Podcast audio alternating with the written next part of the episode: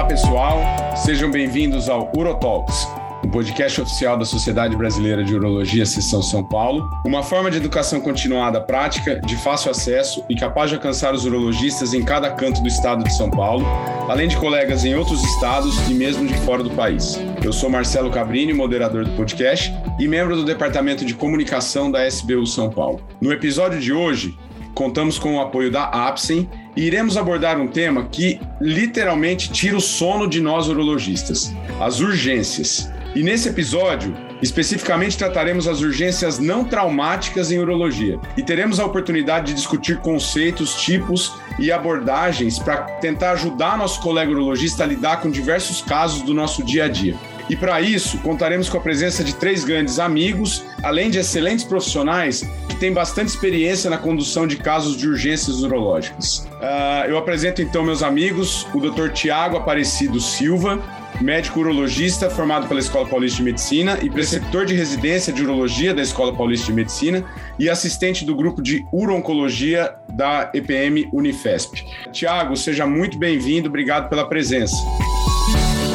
Olá, Gabriel, eu que agradeço o convite, um grande honra para fazer parte desse episódio. Seguimos aqui com um outro grande amigo e parceiro de diretoria da SBU, Dr. Fabrício Magal de Messetti. O Fabrício é urologista formado pela Escola Paulista de Medicina, doutor pela Unifesp, fellow do MD Anderson Cancer Center da Universidade do Texas e ex-preceptor de residência de urologia da Escola Paulista de Medicina e ex-meu preceptor também, além de membro dos departamentos de cirurgia minimamente invasiva e comunicação da SBU São Paulo. Fabrício, obrigado pela presença, é sempre um prazer recebê-lo. Ô Cabrini, obrigado você, obrigado Marcelão, presidente da nossa sociedade, por convidar a gente mais uma vez para participar desse programa, né, desse podcast, que já é uma das marcas registradas da nossa SBU São Paulo, que é, realmente tem cada vez mais atingindo mais urologistas dentro e fora do Brasil. E ainda mais numa, numa equipe tão selecionada assim, né? Temos três oriundos da nossa amada Escola Paulista de Medicina, né? Você foi meu residente, e o Tiago foi meu aluno, então realmente é uma honra estar aqui. Obrigado e vamos aí discutir alguns conceitos, uma coisa que acontece todo dia na vida de todo urologista, né? Muito bem. E completando esse time de peso, Dr. Alessandro Wenger, é professor titular de urologia da Universidade Metropolitana de Santos mestre pela Faculdade de Medicina do ABC e coordenador da residência em urologia da Santa Casa de Santos. Alessandro, seja muito bem-vindo, é um prazer recebê-lo.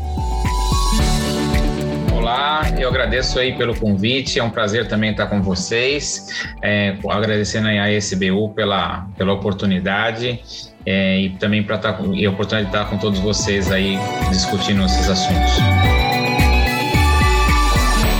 Muito bem, pessoal, e sem mais delongas, para a gente dar início então ao nosso bate-papo, é, a gente vai abordar então diversas situações de urgência e nós vamos tentar explorar aí o máximo dos nossos convidados para que eles discorram sobre sua prática em cada uma dessas situações clínicas.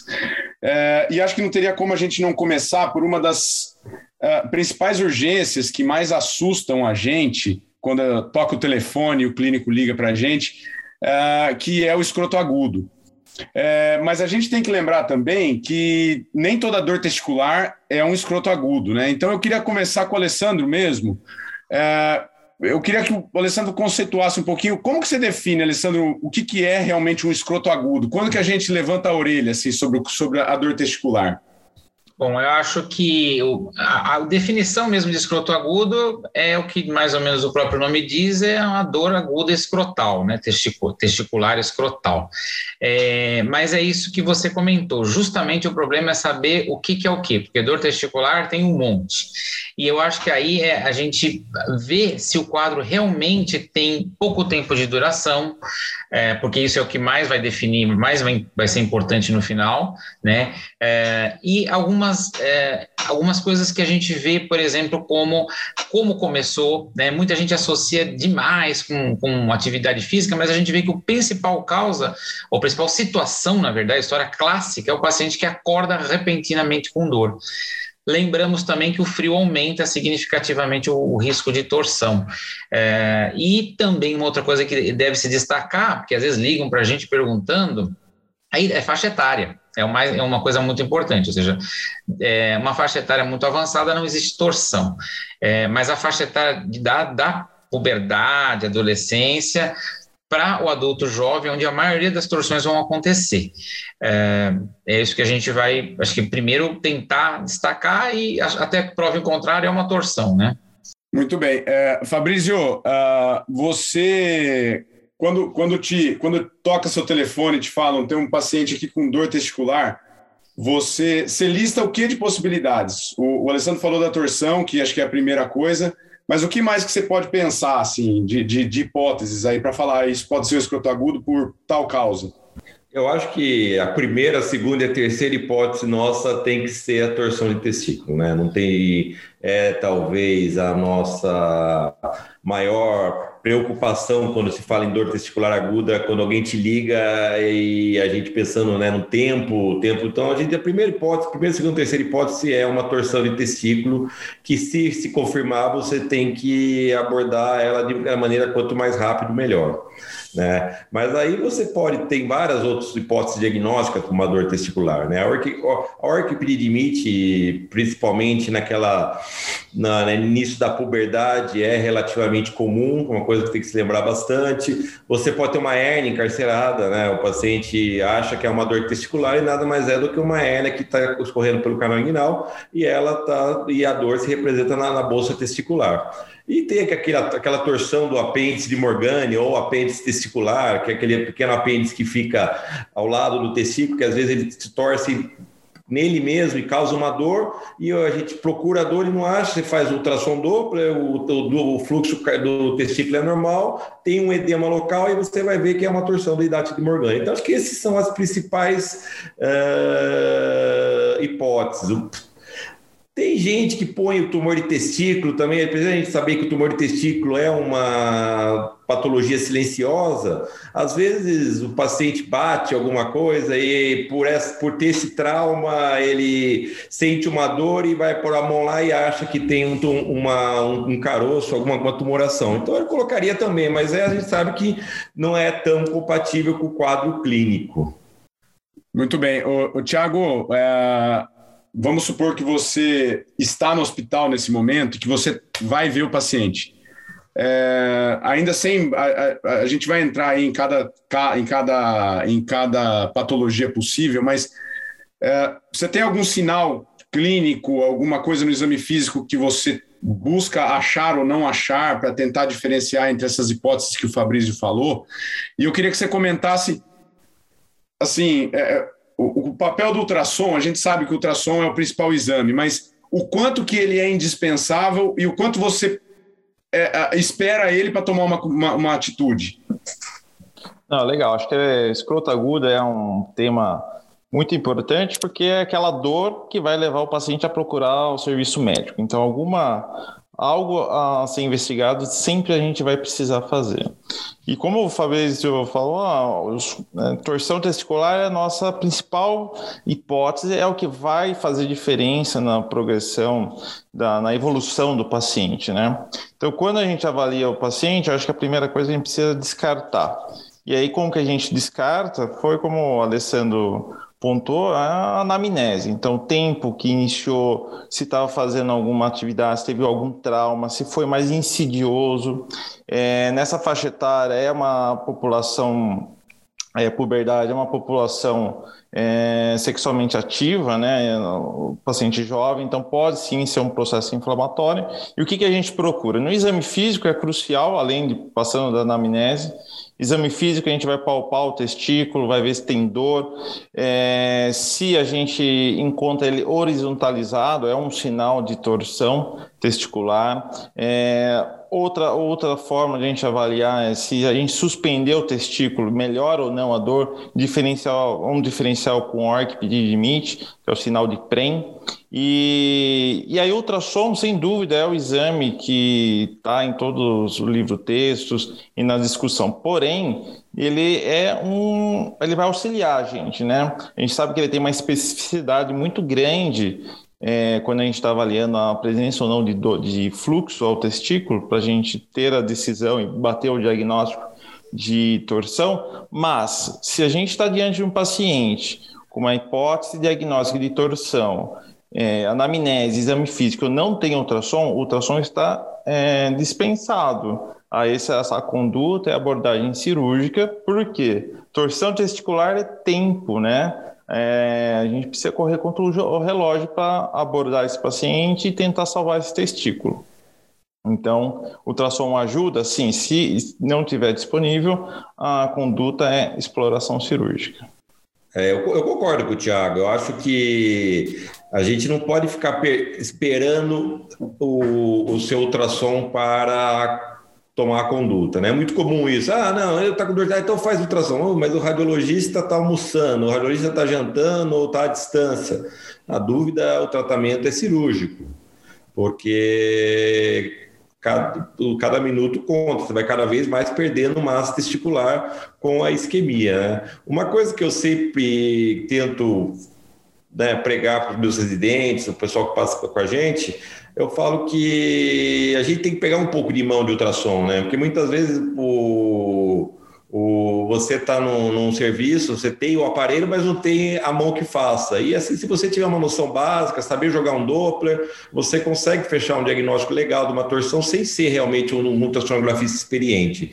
Eu acho que sim, a gente sempre tem que, abrir, tem que ter ultrassom, mas na, na ausência do ultrassom, o tratamento é cirúrgico até que se prove o contrário, né? E um ponto positivo para a gente falar é em relação ao tempo, né? Então, assim, o maior esforço é a gente fazer em menos de seis horas, que é a maior chance de a gente ter uma viabilidade do, do testículo, desfazer aí a rotação. Lembrando que a rotação é sempre ocorre de lateral para medial. E aí, seis horas é o tempo, talvez, limite, que a gente conseguiria ter mais chance de salvar o testículo e fazer uma ortodopexia e não uma orquiectomia para o paciente. É, eu acho que esse ponto do, do você esperar o ultrassom até um certo momento, acho que esse é um ponto interessante, porque a gente tem audiência é, em, em, todo o estado e a gente sabe que tem muitos locais que você, muitas vezes, você não vai dispor do radiologista em loco e a gente sabe que torção é uma coisa que acontece muito de madrugada, então às vezes você não vai esperar o radiologista chegar. Então acho que esse é um conceito importante, né, da gente é, é, é, o tempo é, é, tecido, né? Tempo é tecido viável, então é legal vocês terem pontuado isso. É, e indo mais ou menos nessa linha, eu, eu queria perguntar para o Alessandro. Alessandro, você. Que, qual que é a sua opinião em relação à ideia da, da, da distorção manual?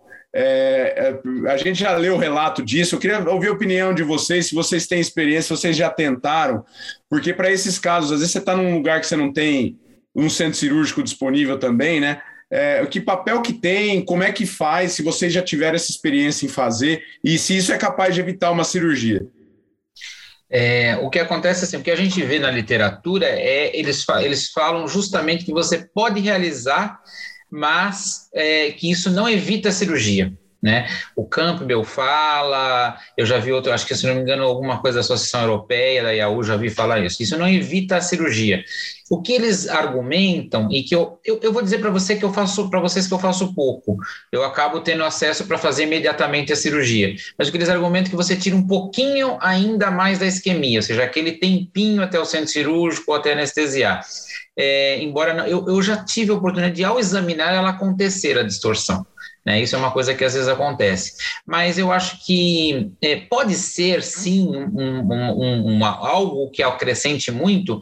Às vezes, um pronto atendimento que não tem centro cirúrgico, você vai transferir para um hospital, eu acho que ela é válida, mas que não, é, é não vai evitar a cirurgia, mas talvez vai melhor, melhorar o resultado, diminuir o tempo de isquemia. Até porque eu acho que mesmo aqueles casos que estão com torção a longo prazo, a gente pode até não fazer na madrugada, mas uhum. eu procuro fazer é, o mais breve possível pela questão de poder fixar o contralateral, que é talvez nesse caso, então, é, é a principal cirurgia, é, quando já perdeu, né? É, é, porque a gente sabe que é uma doença que ela vai se que ela, ela não, não ela é bilateral, ou seja, ela vai acontecer qualquer outro dia. É, então, até, adiantei um pouco aí, talvez avancei, mas de qualquer forma, eu não faço na prática, a não ser que eu esteja num lugar que eu não tenha condição. Mas ela, ela é positiva nesse senso, nesse sentido. Eu acho que assim. É um pouco, pode ser um pouco perigosa a, a, distorção manual, né? A gente tem que tomar muito cuidado. Eu concordo com o Alessandro totalmente. Você não tem, você não tem acesso na hora ao centro cirúrgico, eu acho que é uma tentativa válida. Mas a gente tem que tomar cuidado porque a torção tem muito também a ver com, reftur, com refluxo venoso. Então, às vezes, você dá. Dificilmente vai conseguir distorcer esse testículo a ponto de você melhorar o refluxo venoso para você diminuir aquele edema, para voltar a melhorar a perfusão da, do testículo, né? Então, eu acho que é válida realmente quando você não tem nenhuma condição. E agora, em relação a, a esse conceito que o Alessandro falou, acho que é muito importante a gente ressaltar isso. Né? Você operou testículo por, por torção, suspeita de torção de testículo ou torção de testículo confirmada, tem que fazer a ortopexia contralateral, porque parece que é mentira, né? A gente que vive em grandes centros mas eu já peguei pacientes operados na, num tempo não tão longo, não tão, tão longínquo, né? E eles não operaram um lado, até com, com caso de orquiectomia de um lado, que não fizeram nada do outro. Então, assim, e tem que ser, porque nós estamos falando, falamos com muito residente, com muita gente com. A gente é formador de opinião, tem que ressaltar. Parece que. E, e queira ou não queira, no pronto-socorro, muitas vezes quem vai tratar a torção de não é urologista. Né? A gente está falando de centros que nós temos urologista ou em loco que não é comum, mas ou à distância. Mas tem muito lugar que é o cirurgião geral que vai tratar, é o cirurgião geral que vai indicar a cirurgia, é o cirurgião geral que vai lá, não tem ultrassom, vou operar.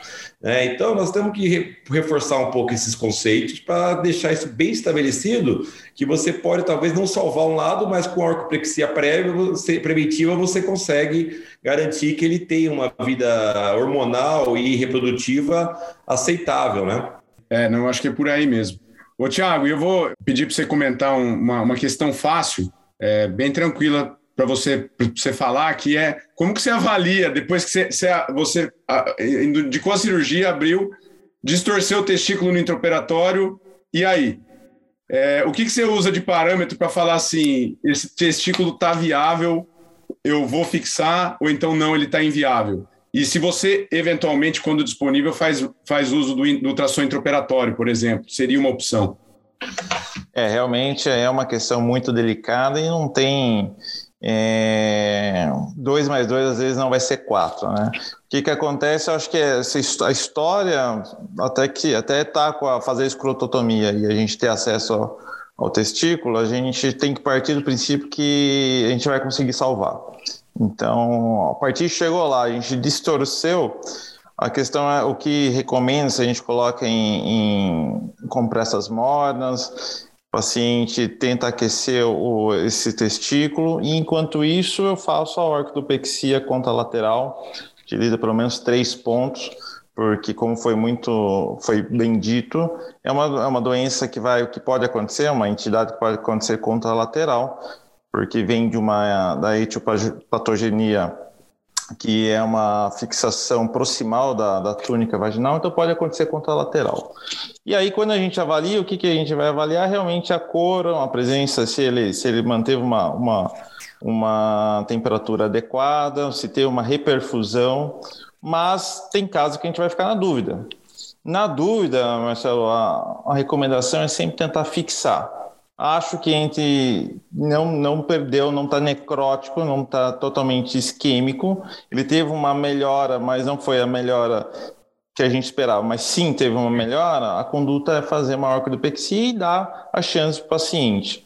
Acho que é uma forma da gente é, tentar melhorar e otimizar essa orquidopexia e tentar salvar esse testículo. Mesmo que lá para frente ele venha fazer uma isquemia, uma, uma atrofia. Então, nesse, nesse campo aí de, de fator preditivo, né, eu estava verificando aqui, tem um trabalho, já tem um tempinho o trabalho, e eles tentaram ver justamente o que, que se tinha alguma coisa, pelo ultrassom prévio, é, pelo, pelo aspecto externo, né, de, de hiperemia ou alguma coisa do tipo, é, e eles falam que, que, que, os fatores mais importantes, o fator mais importante mesmo é o tempo de isquemia né, é, de preditivo. E o que ultrassom testicular heterogêneo também pode ser alguma, a, a visualização de, da, do parênquima testicular mais heterogêneo pode ser um fator, é, mas que são coisas que mais importante é o tempo de isquemia, como a gente já imagina. É um artigo americano, se não me engano, do Texas, que já tem um tempinho de publicação. É, é o que a gente mais ou menos já imagina.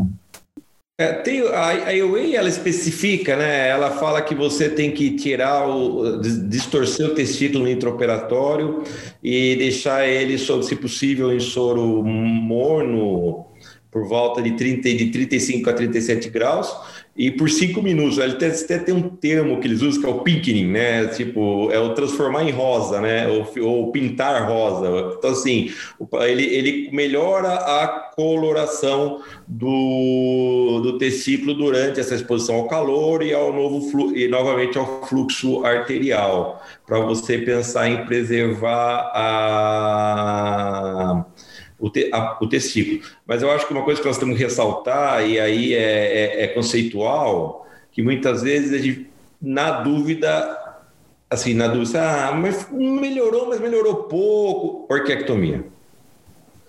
Por quê? Porque tem vários estudos que já mostraram isso, que a longo prazo, tanto a produção de espermatozoide quanto a, quanto a, a produção de testosterona, ela é melhor naqueles pacientes que foram submetidos à orquiectomia do que aqueles pacientes que torceu e, e, e regrediu por, por causa por conta própria ou operou e fizeram ortopexia fizer, salvaram um testículo que teoricamente não, não era viável.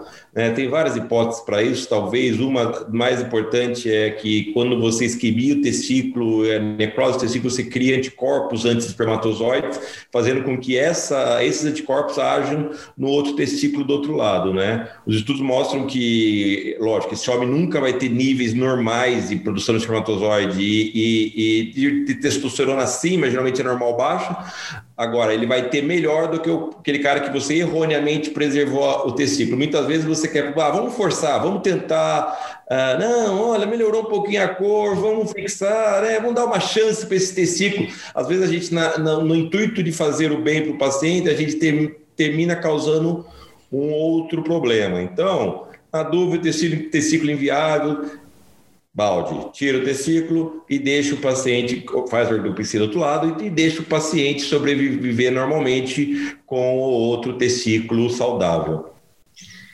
É, eu, eu também vou bastante nessa linha. Eu não costumo deixar o testículo muito quando ele não é totalmente viável. Quando ele não ficou, quando ele não melhorou a coloração, eu também não, não costumo salvar, né? salvar não, deixar. Eu também acredito bastante nessa questão aí de que ele possa ter anticorpos anti-espermatozoides, porque, né, a, aquela história que o, o corpo, o, o sistema imune vai se desenvolver, vai surgir muito antes da produção de espermatozoides, e isso, essa é a teoria né, que tem, e isso pode expor o testículo né, a desenvolvimento de anticorpos.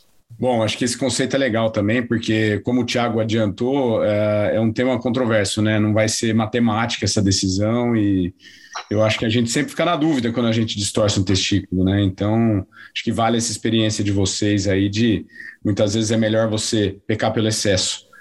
É, Alessandro, aproveitando você, é, uh, existem dois conceitos aí que eu queria que você rapidamente falasse é, em relação a, a, uma questão que é a torção parcial e em relação a uma questão que é a torção recorrente, que é aquele, aquele paciente que parece que tem a dor e aí melhora, e você suspeita que seja uma torção que vem e vai.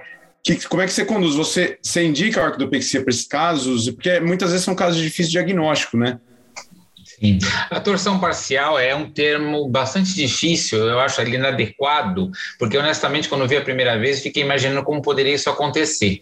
Né? E muita gente não sabe o que é uma torção parcial. Eu sempre também destaco para os residentes que, na verdade, é uma torção, é uma torção de meia volta, né?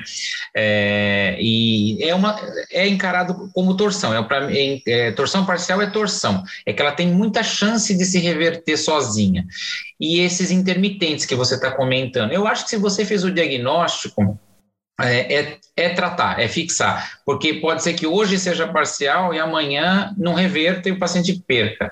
Na verdade, é o único sinal que, de alerta para você saber, né? Porque a gente não tem como saber se um paciente pode torcer ou não, a gente não tem como fazer essa avaliação. E esse é o único que tem esse, vamos dizer assim, pródromos, né? Que te avisa, olha, vai dar errado, melhor resolver. Eu já fiz fixação até eletiva de pacientes com essa história. Não é uma cirurgia de grande porte e evita um grande problema. É, então, eu acho a parcial, que é importantíssimo a gente alertar aqui, que não entendam isso como uma coisa benigna. Isso é tão ruim quanto uma torção. A única benignidade que ela tem é que ela aguenta mais tempo de isquemia que uma de duas ou três voltas, né? E quando a gente vai ver o tempo de, de salvamento, a gente vê que é por volta, né? Só que a gente não tem como estimar. É, existe salvamento depois de 6, 7 horas, 12 horas, até 20 eu já vi na literatura descrito, mas aí cabe para esses casos com pouquíssima torção. E isso a gente não tem como estimar.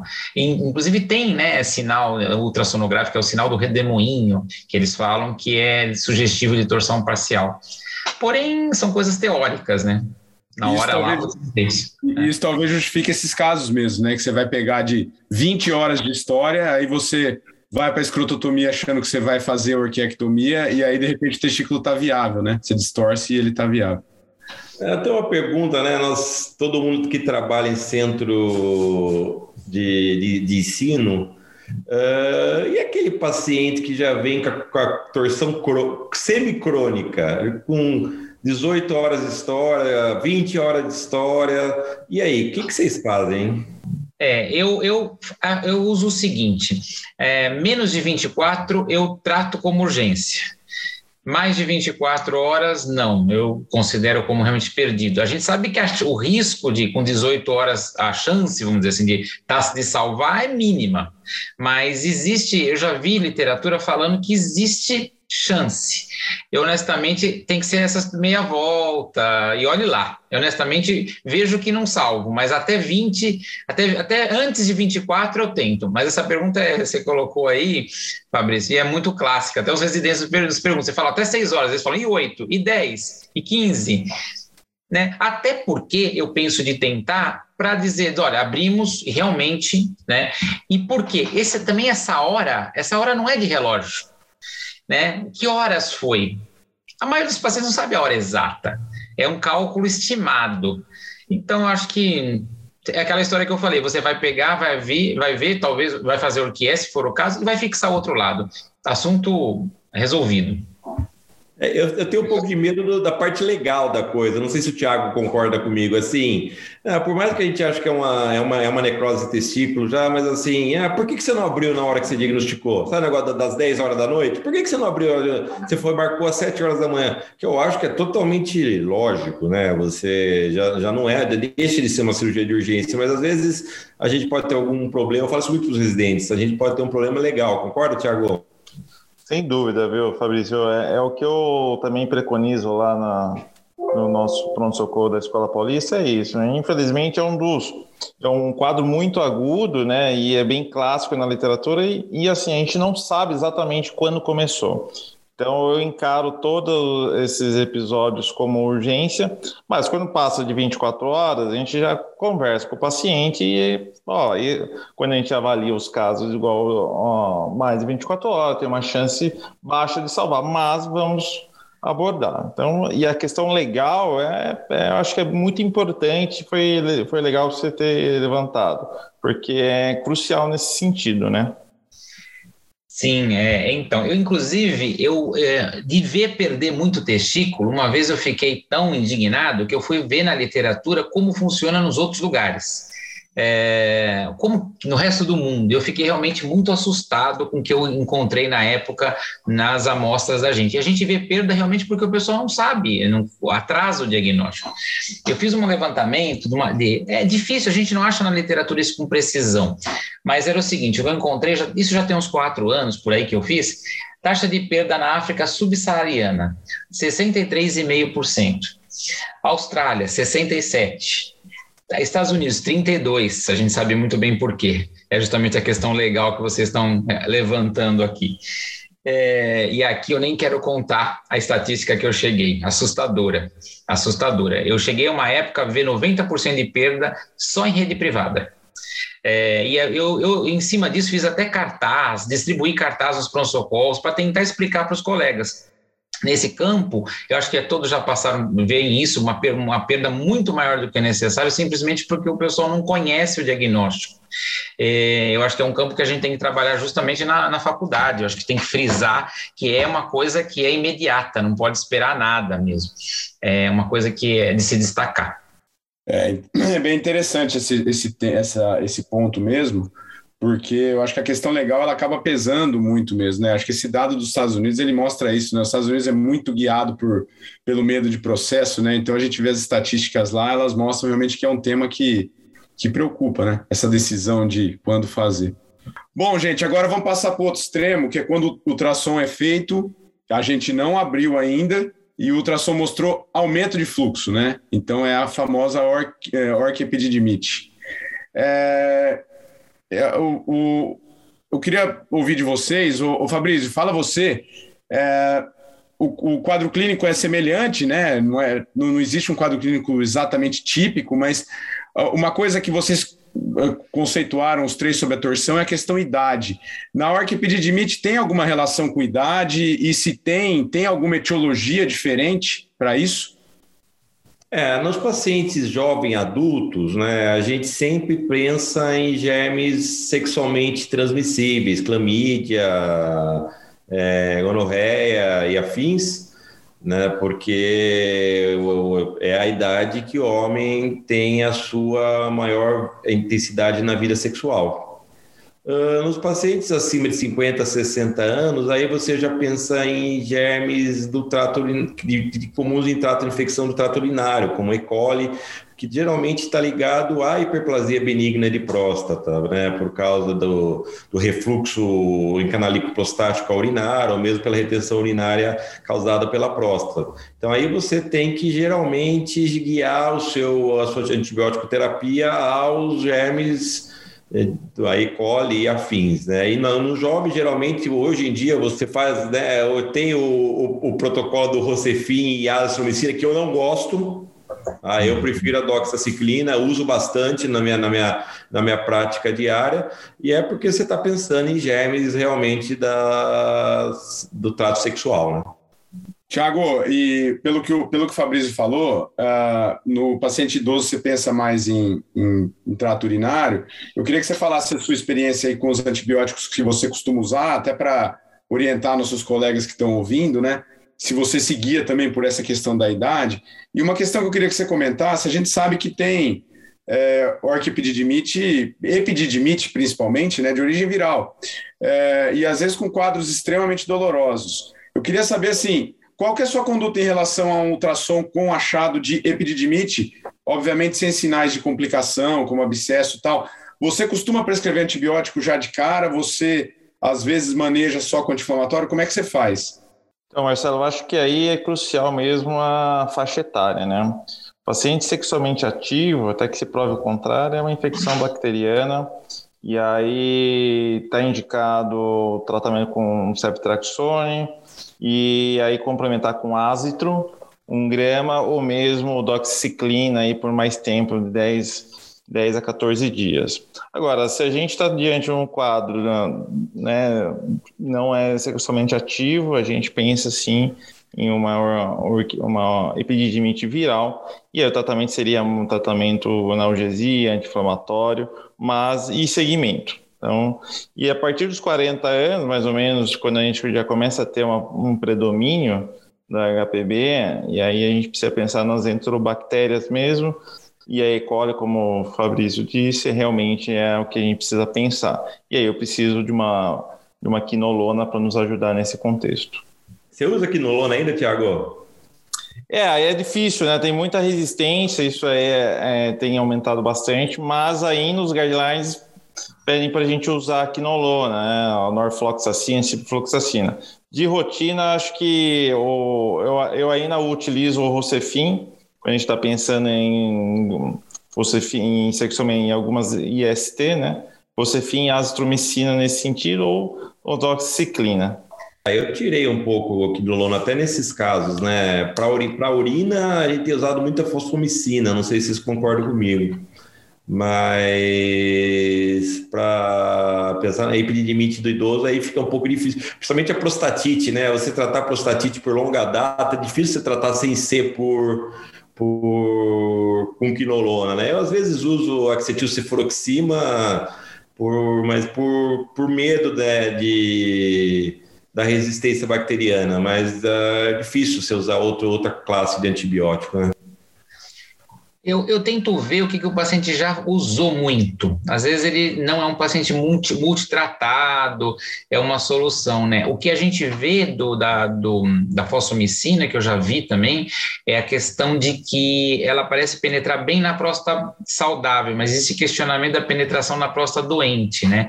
Ou seja, com prostatite ou alguma coisa do tipo. Esse é um problema, né? Mas não se sabe bem sobre isso. E se realmente a gente fica limitado com antibiótico oral nesse caso. O Alessandro, aproveitando que você está com o microfone aberto, é, você, quando você tem algum achado, por exemplo, de abscesso, é, que aí confirma, acho que mais ainda a questão de, de risco de, de é, infecção bacteriana, a, você costuma, acho que é meio que consenso de todos, né? Vocês costumam fazer tratamento conservador mesmo e, e fazer controle ultrassonográfico, é assim mesmo? Sim, sim, na maioria das vezes, sim, a não ser que seja aquela condição que já se tentou de tudo e ou esteja já fistulizado, que é raro, raro, raro, né? Fístula a gente de testículo a gente pensa em tuberculose sempre como uma hipótese, né? Não é o caso que a gente está discutindo, mas no, sempre, é, nem que se troque um antibiótico, nem que a gente passe por uma forma endovenosa ou IM ou ceftriaxona, numa pior hipótese um aminoglicosídeo, que é a exceção, né? Mas às vezes salva. É, mas o tratamento basicamente conservador. Muito bom, gente. Bom, vamos seguir então. É, é, vamos falar um pouquinho da, do que, a, do que das urgências que podem atingir o pênis, tá? É, uma bem mais simples, relativamente comum também, é, é, a parafimose. Em relação à parafimose, acho que todo urologista está bem habituado a ver esses casos de parafimose. É, mas o que eu queria ouvir da opinião de vocês três é, obviamente que a ideia é tentar reduzir manualmente, é, e cada um tem é, certamente sua técnica preferível, mas é, nos casos que não são possíveis, eu só queria ouvir isso de vocês. É, vocês têm por hábito fazer postotomia ou vocês já indicam postectomia para resolver? Como que vocês costumam conduzir? No, no, ato, eu faço, quando eu não consigo reduzir, postostomia, nunca postectomia. Né, porque Fabrício. o resultado estético cai muito né, da postectomia. Sem dúvida. Eu sem concordo dúvida. com o Alessandro. A gente é muito melhor você trabalhar num tecido menos inflamado, né? A, postos, a postostomia, ela já é, é um, já uma manobra meio de exceção, porque a grande maioria das parafimoses, principalmente em crianças, elas são redutíveis de maneira manual, né? E aí você reduz, espera melhorar aquele processo de edema, de inflamação, e depois, com calma, eletivamente, você faz o tratamento cirúrgico definitivo com a postectomia.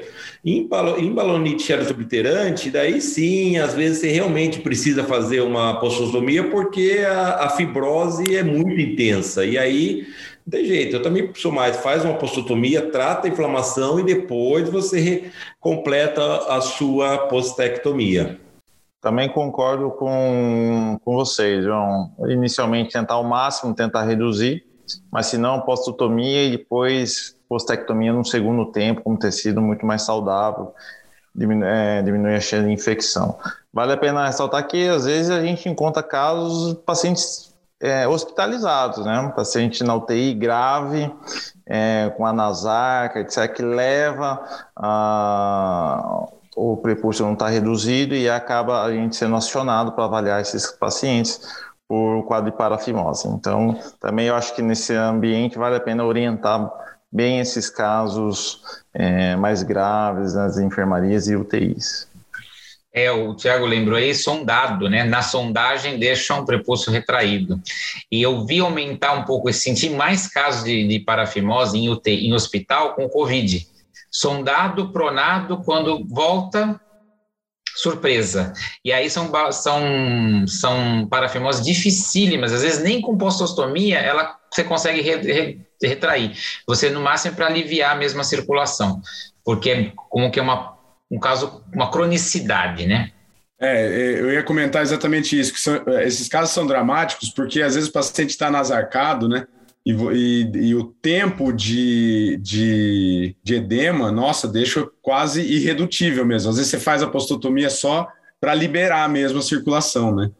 Bom, muito bem, gente. É, seguindo então com, com as questões penianas, é, eu vou entrar numa, num, num, num, num terreno agora é, que esse é bastante complicado, é, na minha opinião, que é o priapismo. E a, a, gente acaba vendo, né? Alguns centros acabam vendo uma prevalência muito grande porque são centros refer, de referência, né?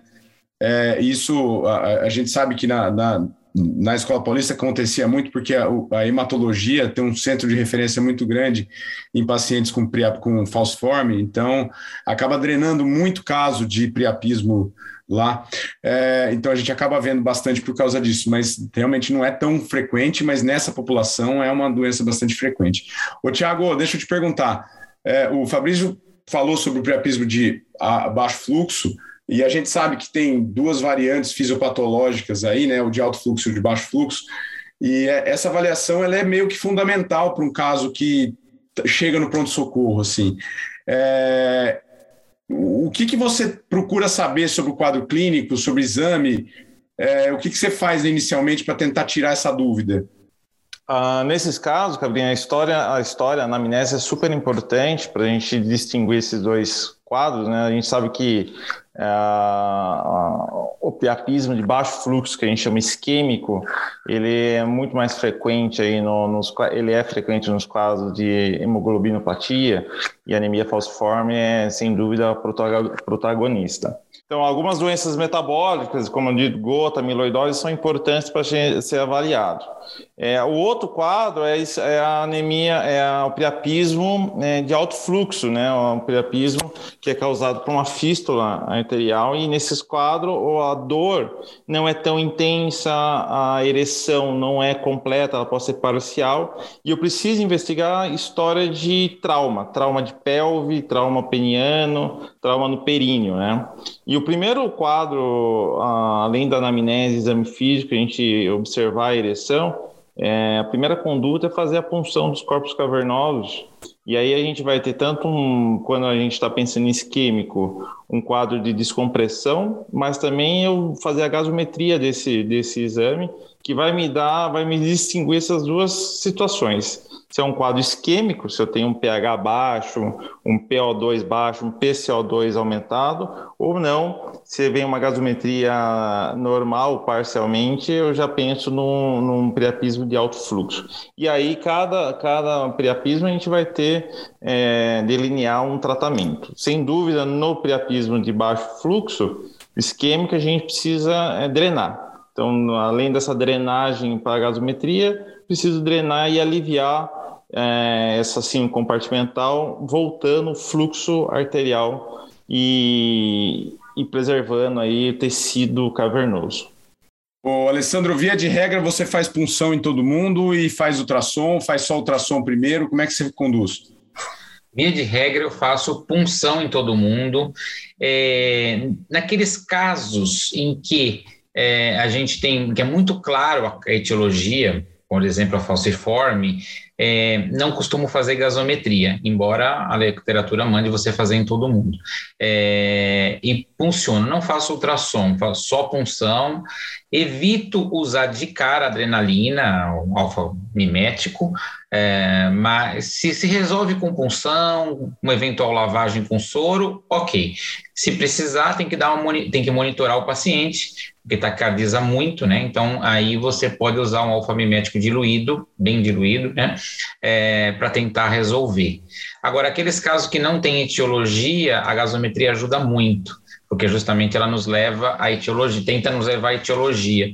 É, há enganos também. Eu já vi casos de, por exemplo, de, de falciforme, que foi dilatado é, para evitar, né, muito recorrente e transformou uma, numa uma fístula. E aí a gente, você fica às vezes tratando enganosamente como baixo fluxo, que não resolve nunca, né?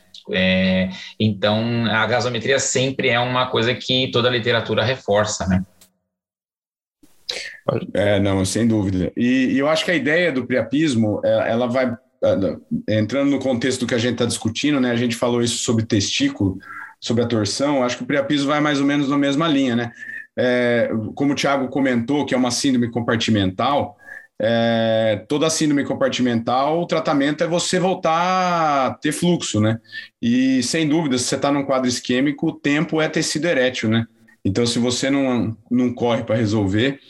Ô, Fabrício, e, e o, o, Alessandro falou sobre o uso de, de alfagonistas aí, né, como uma tentativa já durante a punção. É, a gente sabe que quanto mais curto o tempo de priapismo, melhor responde, mas que tem aqueles casos que não vão responder.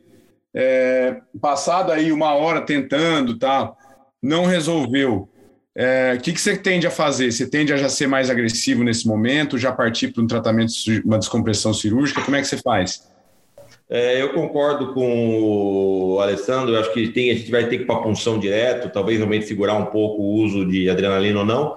Mas uma coisa que é importante a gente lembrar é que eu, pensando no paciente falcêmico, é importante você dar, oferecer oxigênio e hidratar bem esse paciente. Tem alguns casos né, que você consegue reverter isso só com a hidratação. Então é importante de ressaltar isso, né, que você tem que fazer um pouco de suporte clínico desse paciente. Uh, eu sou agressivo, tá, Marcelo? Eu funcionou, tentou lavar, não funcionou, paciente com dor, eu não fico perdendo tempo e, e, e dando chance para mais isquemia, né? Eu já vou para o chunte, é, converso bem com a, com a família, né? Muitas vezes esses pacientes têm 12, 13, 14 anos no, nos casos da anemia, da anemia falciforme, a gente conversa bem com a família e fala, eu acho que tem que resolver. E aí você tem todas as técnicas, Algorab e, e, e, afins, que na verdade nada mais é do que você fazer um chunto entre o esponjoso e o cavernoso, né? E você tentar diminuir essa, essa ereção isquêmica. E porque também depois que você não tem muito mais para onde ir, você só está se transformando num priapismo de longa duração que vai te lesar mais, mais mais tecido. Eu acho que é importante a gente discutir, talvez, é, o uso ou não de prótese peniana no mesmo tempo. Eu não sei se ia falar se entrar nisso, Marcelo, mas eu acho que.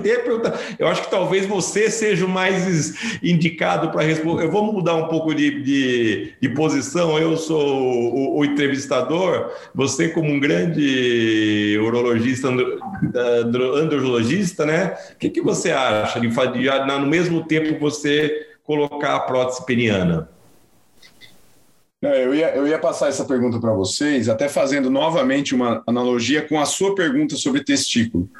É, e eu queria ouvir a opinião de vocês, indo na mesma linha. De, nós trabalhamos em hospital, em serviço público, é, do mesmo jeito que a gente se depara com torções que vêm com 24, 36 horas de história, certamente todos nós já pegamos priapismos de dois, três dias no pronto-socorro, e a gente sabe que essas condutas menos é, mais conservadoras elas vão ter um resultado pior, até pela necrose do tecido. E eu queria ouvir isso de vocês, porque eu acho que existe uma vertente hoje na literatura de que é, depois de um certo tempo você pode é, tratar o priapismo já com a colocação de uma prótese. E eu queria ouvir de vocês se vocês têm, é, é já tiveram a oportunidade de fazer isso, têm experiência nisso. Alessandro, você nos seus serviços aí você já se deparou certamente com esses casos de priapismo de longuíssima data, né? Inúmeras vezes. No serviço público, infelizmente, é, é, corresponde a, eu penso que 95%. Às vezes os residentes que trabalham, eu tenho residente de serviço da Santa Casa que é misto e tem outro serviço que não é, é os, uns conhecem o que é um priapismo, os outros você sai com a ideia de que não, nenhum priapismo resolve, porque o paciente vem dois, três dias depois com priapismo. É uma coisa assombrosa. E assim, mais uma vez, a, a gente não nem pensa na possibilidade de colocar prótese, ou até pensa, mas a gente nem passa perto da prótese. A gente não tem disponível, né? Eu já cheguei a fazer isso, casos muito, muito sim, sem solução, a fazer uma coisa que é bastante criticável, mas que é dilatar o corpo cavernoso, que é aquele paciente que não tem mais solução, que não tem perspectiva para prótese, é, para tentar resolver o quadro de dor, né? O quadro do paciente. Mesmo depois de equilibrar o falsêmico, o Fabrício lembrou, é isso eu sempre falo para eles, é muito importante que, na verdade, o priapismo é uma crise falsêmica, é uma crise de falsização. Então não adianta você querer tratar, senão você vai ficar todo dia tratando o, paciente no pronto-socorro. Mas assim, eu, nunca, eu não ponho prótese por falta de acesso. E o número de pacientes com priapismo chamado crônico, vamos dizer assim, se a gente pode usar esse termo, é assustador, né? Por falta de acesso mesmo à atenção terciária. Sem dúvida. E, e, e, esse quadro fica mais dramático ainda se a gente lembrar que muitas vezes a gente está tratando de adolescentes, né? Então, isso é, é, extremamente dramático mesmo. Eu queria que o Tiago só comentasse se ele, é, é, se ele também age dessa forma, e, e, obviamente que a gente acabou gastando mais tempo aqui com o priapismo de baixo fluxo, por, pela razão óbvia de que ele se trata de uma urgência, né? Nós estamos falando de urgência e o outro priapismo não. E eu só queria que o Tiago comentasse se no pronto-socorro, quando ele se depara com um priapismo de alto fluxo, qual que é a conduta de pronto-socorro que ele costuma ter. Assim, é, é só nós vamos entrar aqui na, na, questão do tratamento pós, porque já não é mais uma urgência, mas só para saber disso, Tiago. Só, só essas duas, essas duas coisas, em relação à prótese e em relação ao priapismo de alto fluxo. Ah, em relação a, esses, a priapismo de mais prolongado, realmente a gente já perde tecido, tecido erétil e a prótese quando disponível, nesse, quando a gente já né, perdeu, é sim indicada tanto para a gente manter o, o tamanho peniano, é, evitar fibrose. Então, se, se disponível no setor, acho que é uma questão para ser discutida. Agora, em relação ao priapismo de alto fluxo, é, primeiro a gente precisa pontuar o diagnóstico. Então, a gasometria nos ajuda a descartar essa urgência que é o priapismo de baixo fluxo. E sendo uma, uma gasometria normal, a gente, o ultrassom pode ajudar, sim. Então, ajuda aí a, a tentar detectar uma fístula arterial para os corpos cavernosos e não é, como você pontuou bem, não é uma, uma urgência, né? E aí a gente tem na literatura, isso é tudo é, nível de evidência frágil, porque é tudo baseado em, em, em séries, em case report, a gente tem aí um, uma resolução até mais de um terço dos pacientes serem autolimitada, né? Mas o que, que a gente pode fazer no pronto-socorro é compressa é, gelada, compressão perineal, é, correndo atrás do diagnóstico, porque pode ser que a gente consiga fazer uma vasoconstrição e aí acabar fazendo uma é, coagular essa fístula e resolver essa fístula de uma forma conservadora. Não, ter, não tendo uma resolução, esse paciente acho que não tem papel no pronto-socorro, ele vai para um segmento ambulatorial de perto, e aí a gente vai discutir se ele persistir a tratamento ativo. Um dos tratamentos mais preconizados é a embolização. E aí é um, um outro capítulo. É, eu acho que a ideia realmente é, é, a gente ter esse, esse conceito de que o priapismo tem esses dois mecanismos fisiopatológicos completamente distintos, e eu acho que o nosso papel ao atender um paciente na urgência é exatamente isso, né? É você distinguir o que é urgência, que é o de, é o de baixo fluxo, é o, é o isquêmico, e agir o mais rápido possível nele, do mesmo conceito que você age para torção de testículo. Ser rápido, porque sendo rápido você vai preservar o tecido. Legal, pessoal. Bom, é, vamos entrar só no último tema, é, que é um tema bastante amplo, mas que é muito comum no nosso dia a dia, que, que são as, uh, os quadros de pielonefrite aguda, né, que também acabam ligando para a gente é, para saber a condução é, nos casos que são mais graves, obviamente. E eu queria é, ouvir, Alessandro, primeiro de você, é, assim, paciente chegou com suspeita de pielonefrite, te ligaram para falar. É, a, a, tomografia com contraste, que seria a mais indicada, você pede em, em todo mundo é, ou você usa algum critério para pedir, saber qual paciente você vai pedir? Como é que você conduz isso? Raramente eu peço a, a, tomografia com contraste nesses casos, porque às vezes, muitas vezes o pronto-socorro já faz uma tomografia sem contraste. A questão é, é a grande questão é, é quando abordar, né? Se você vai muito rápido ou vai muito devagar. Eu, o que eu tenho de experiência nesse campo, é, e também existe uma outra discussão que na literatura coloca, a nefrostomia ou duplo J. E a gente sabe que às vezes duplo J não dá para passar sem mexer no cálculo, está obstrutivo. Então, aí você põe mais risco ainda. E é dramático uma sepse urinária. E, aquele, e aquela história, o paciente de clitise muitas vezes é um paciente jovem e não, ninguém entende como que um paciente vai para o pronto-socorro por causa, como dizem eles mesmos, os pacientes, uma pedrinha e termina dentro de uma UTI. Né? É, isso não tem cabimento na, no, no senso geral da população. É, não pode acontecer, mas acontece. O que eu tenho de experiência é o seguinte: é, desde que o paciente tenha a mínima condição, se, é, é, clínica, se você conseguir fazer mais ou menos 48 horas de antibiótico, de 24 a 48 horas, você melhora um pouco esse desfecho ou seja, de ele fazer uma bacteremia e sepse no intraoperatório. Agora, se ele já estiver muito ruim, é bastante difícil. É, você acaba ficando naquela mesma coisa, se você vai tarde ou vai cedo, ou seja, é mas aí você vai para dar errado, vamos dizer assim, você vai desobstruir, mas a bacteremia é muito mais certa. Difícil é também saber o que você faz de antibiótico, vai ter que ser alguma coisa mais pesada e alguma coisa que ele não usou frequentemente. É basicamente isso que eu faço.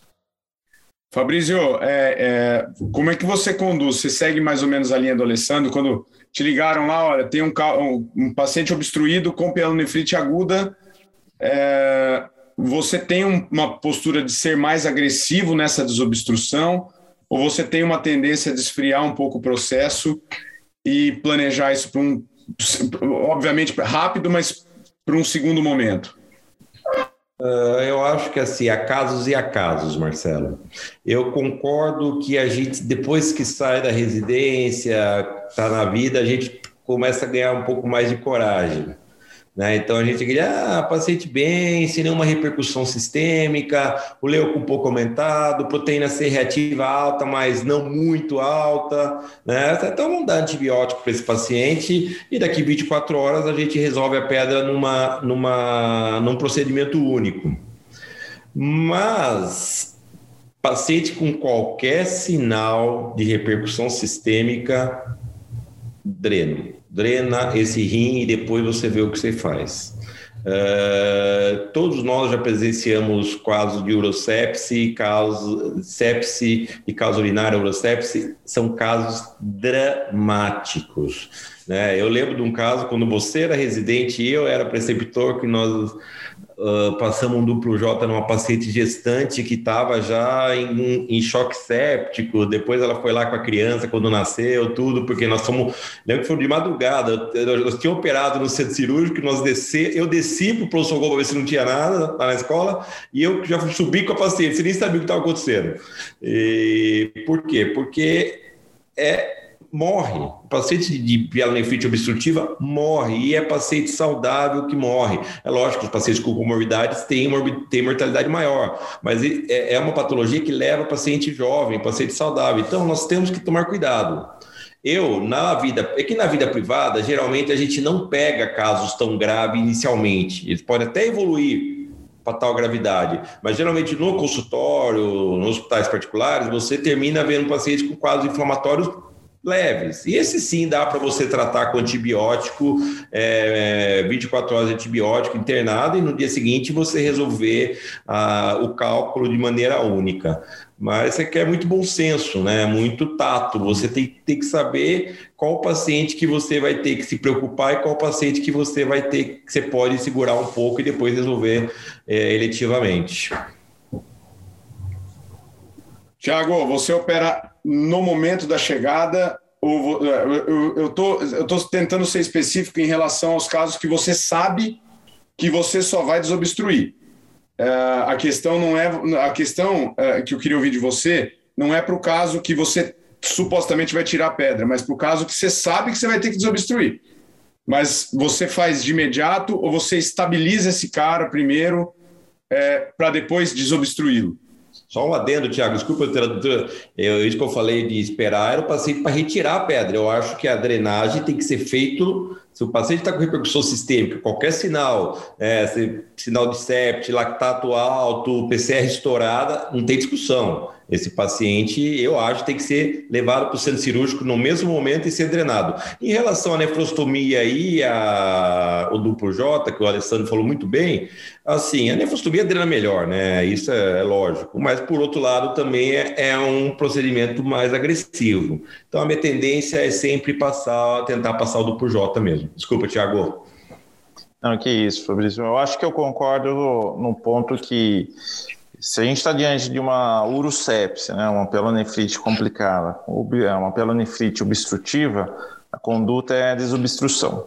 E aí, antes disso, passa sim de um atendimento é, inicial de expansão volêmica, utilização de antibiótico de amplo espectro, é, estabilização e orientação né, na sala de emergência, mas a desobstrução tem que ser o quanto antes. Esse paciente não vai melhorar se ele não for desobstruído. E aí, obviamente, o mais comum é o duplo J. Em casos que eu vou lá e o cálculo é obstrutivo, não consigo fazer o duplo J, eu não instrumentalizo essa via urinária e aí eu parto para uma, uma nefrostomia. Mas são casos dramáticos é, a mortalidade pode chegar de 20% a 40% dos casos então, de urosepse. A questão é que eu preciso saber qual é a doença, mas qual é o paciente. Né? Pacientes, existe mais agravante, aqueles pacientes diabéticos, pacientes imunossuprimidos. Gestantes, eu acho que aí é um, um sinal a mais de, de preocupação e que eu preciso desobstruir esse paciente de imediato. Bom, e para e assim, é, é, mudando um pouquinho o cenário para o não obstruído, mas que tem a pielonefrite grave, né, não obstrutiva, é, e que eventualmente fez uma toma e viu abscessos. É, como que vocês conduzem em relação aos micros e aos macros abscessos? Vocês costumam mandar para o macro... O micro abscesso não tem muito conduta de drenagem, né? mas para o macro abscesso, vocês drenam, vocês não drenam? Como é que vocês costumam fazer? Eu é, raramente dreno, raramente dreno, a não ser que clinicamente o paciente requeira isso, ou seja, que ele cabe precisando. Eu acho que nesse caso de não obstrutiva é tentar tratar com antibiótico adequado, de amplo espectro, né? É, e realmente, se ele não evoluir satisfatoriamente, aí eu penso na drenagem. É, o que, se, que eu já vi da literatura, eles falam de 5 centímetros, né? Eles usam esse número, mais e menos, ou seja, drena e não drena, é, mais de 5 centímetros. Mas eu vejo que muitos regridem, é, e, e, sobretudo, a clínica do paciente, assim, o paciente tá? Porque a imagem ela demora muito mais para regredir. Então, às vezes o paciente ele melhora, ele melhora sistema, do ponto de vista laboratorial e clínico, ainda fica com alguma imagem, é, mas ele melhora muito. Agora, se ele não melhora, também fala a favor de drenar. Fabrício.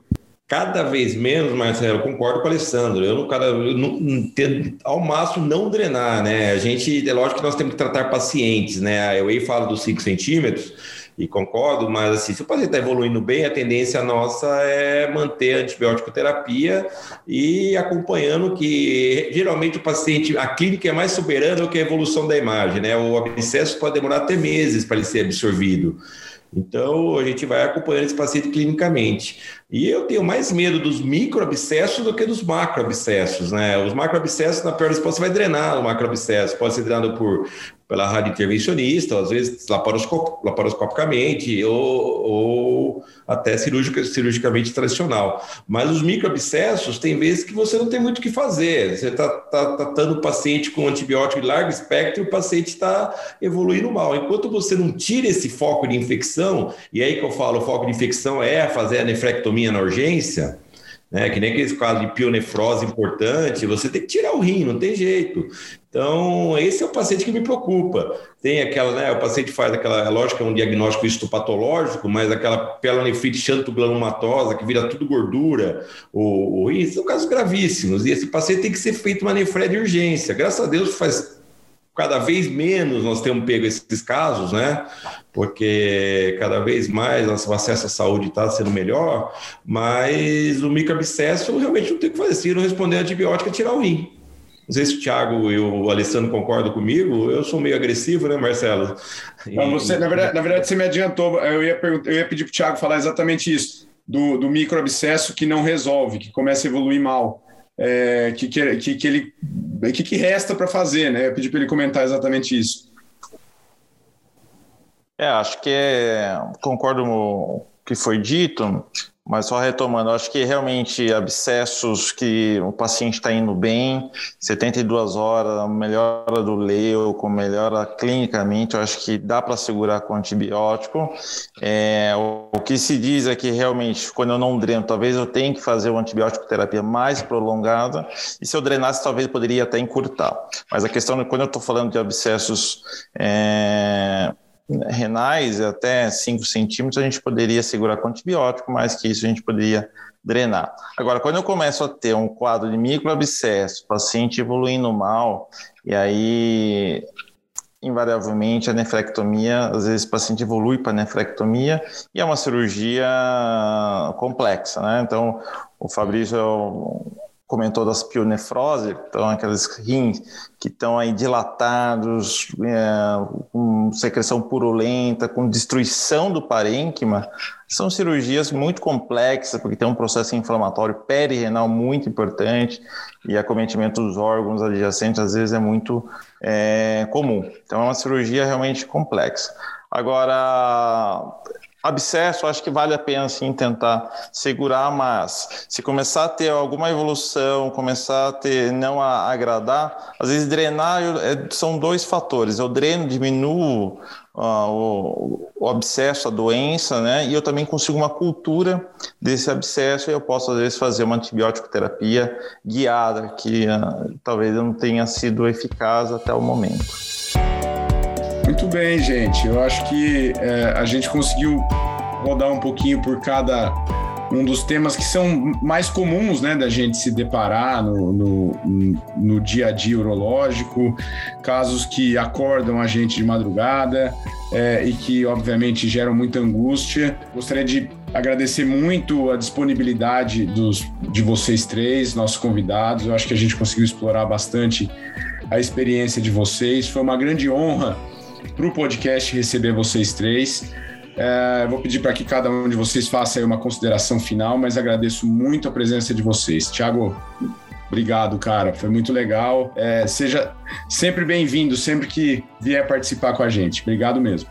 Poxa, Marcelo, só tenho a agradecer a oportunidade, o convite. Acho que foi muito valioso.